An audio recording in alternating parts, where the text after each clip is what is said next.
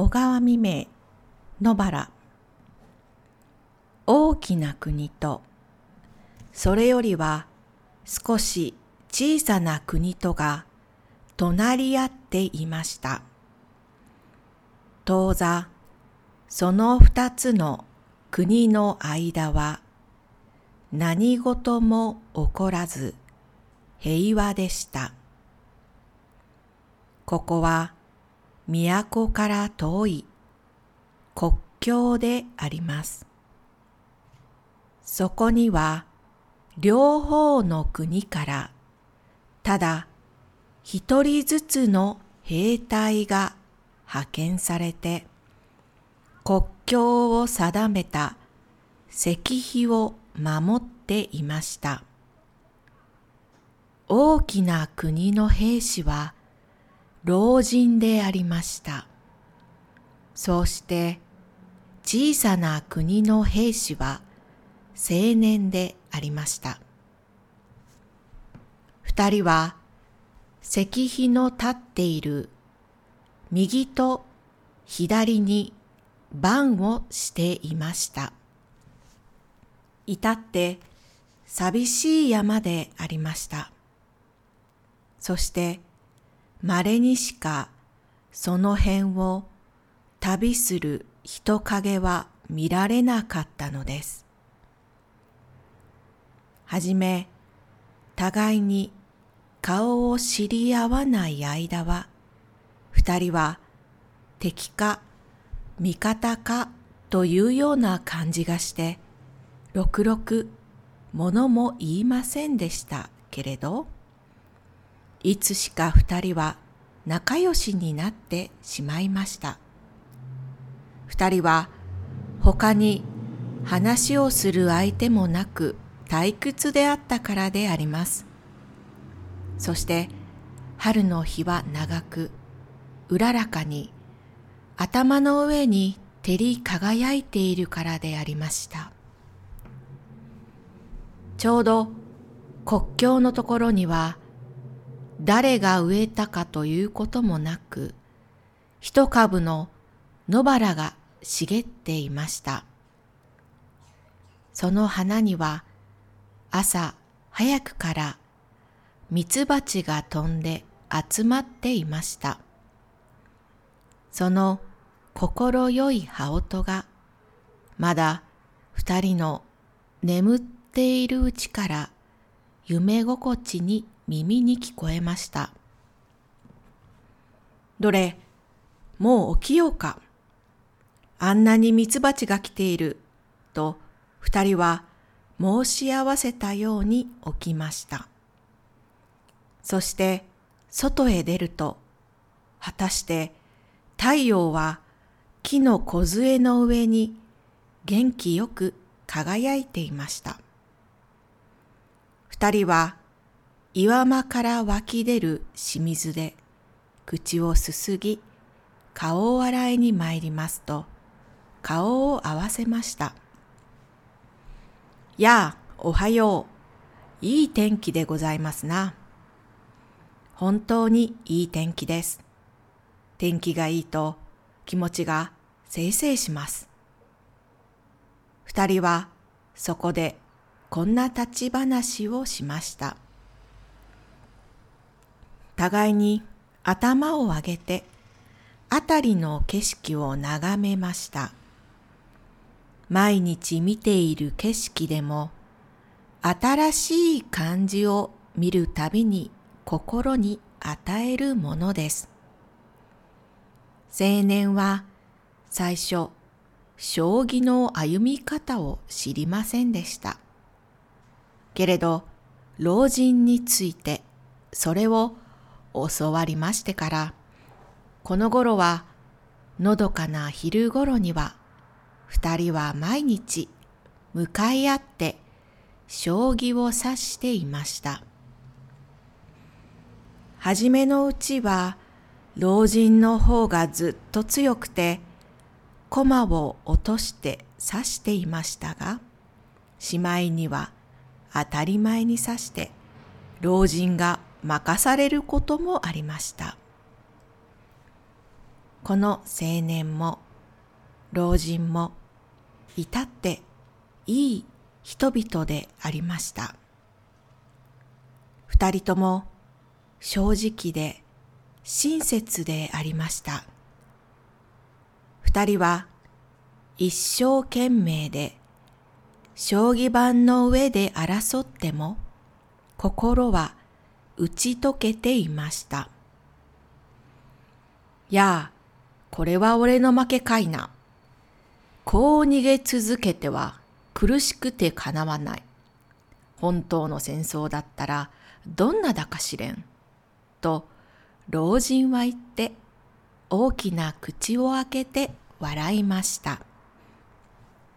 青年はまた勝ち身があるので嬉しそうな顔つきをして一生懸命に目を輝かしながら相手の王様を追っていました。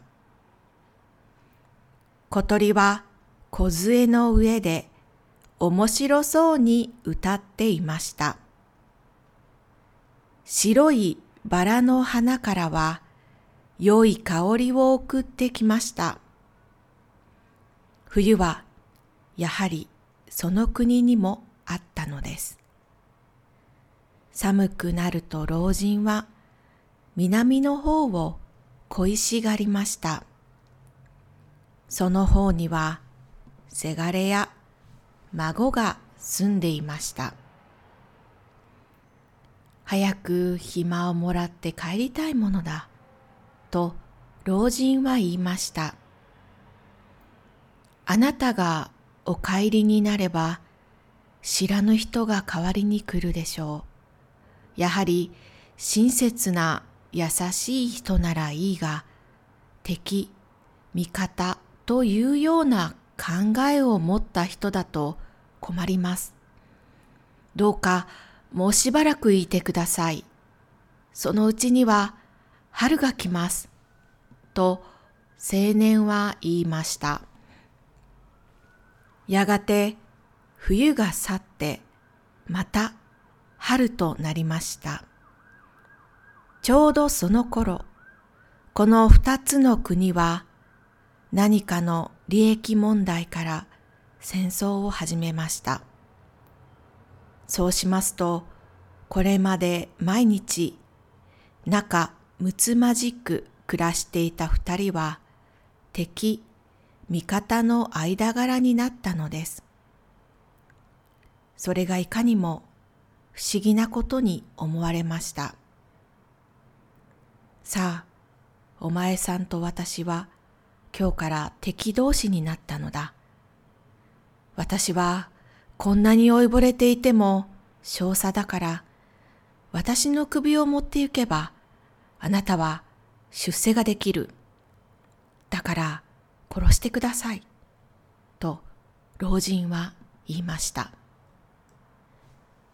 これを聞くと青年は呆れた顔をして、何を言われますか？どうして私とあなたが仇同士でしょう？私の敵は他になければなりません。戦争はずっと北の方で開かれています。私はそこへ行って戦います。と青年は言い残して去ってしまいました。国境にはただ一人老人だけが残されました。青年のいなくなった日から老人は呆然として日を送りました。野原の花が咲いて、ミツバチは日が上がると暮れる頃まで群がっています。今、戦争はずっと遠くでしているので、たとえ耳を澄ましても、空を眺めても、鉄砲の音も聞こえなければ、黒い煙の影すら見られなかったのであります。老人はその日から青年の身の上を案じていました。日はこうして立ちました。ある日のこと、そこを旅人が通りました。老人は戦争についてどうなったかと尋ねました。すると旅人は小さな国が負けて、その国の兵士は皆殺しになって戦争は終わったということを告げました。老人は、そんなら青年も死んだのではないか、と思いました。そんなことを気にかけながら、石碑の礎に腰をかけてうつむいていますと、いつか知らず、うとうとと居眠りをしました。彼方から大勢の人の来る気配がしました。見ると一列の軍隊でありました。そして馬に乗ってそれを指揮するのはかの青年でありました。その軍隊は極めて静粛で声一つ立てません。やがて老人の前を通るときに青年は黙礼をしてバラの花を嗅いだのでありました。老人は何か物を言おうとすると目が覚めました。それは全く夢であったのです。それから一月ばかりしますと野原が枯れてしまいました。その年の秋、老人は南の方へ暇をもらって帰りました。終わり。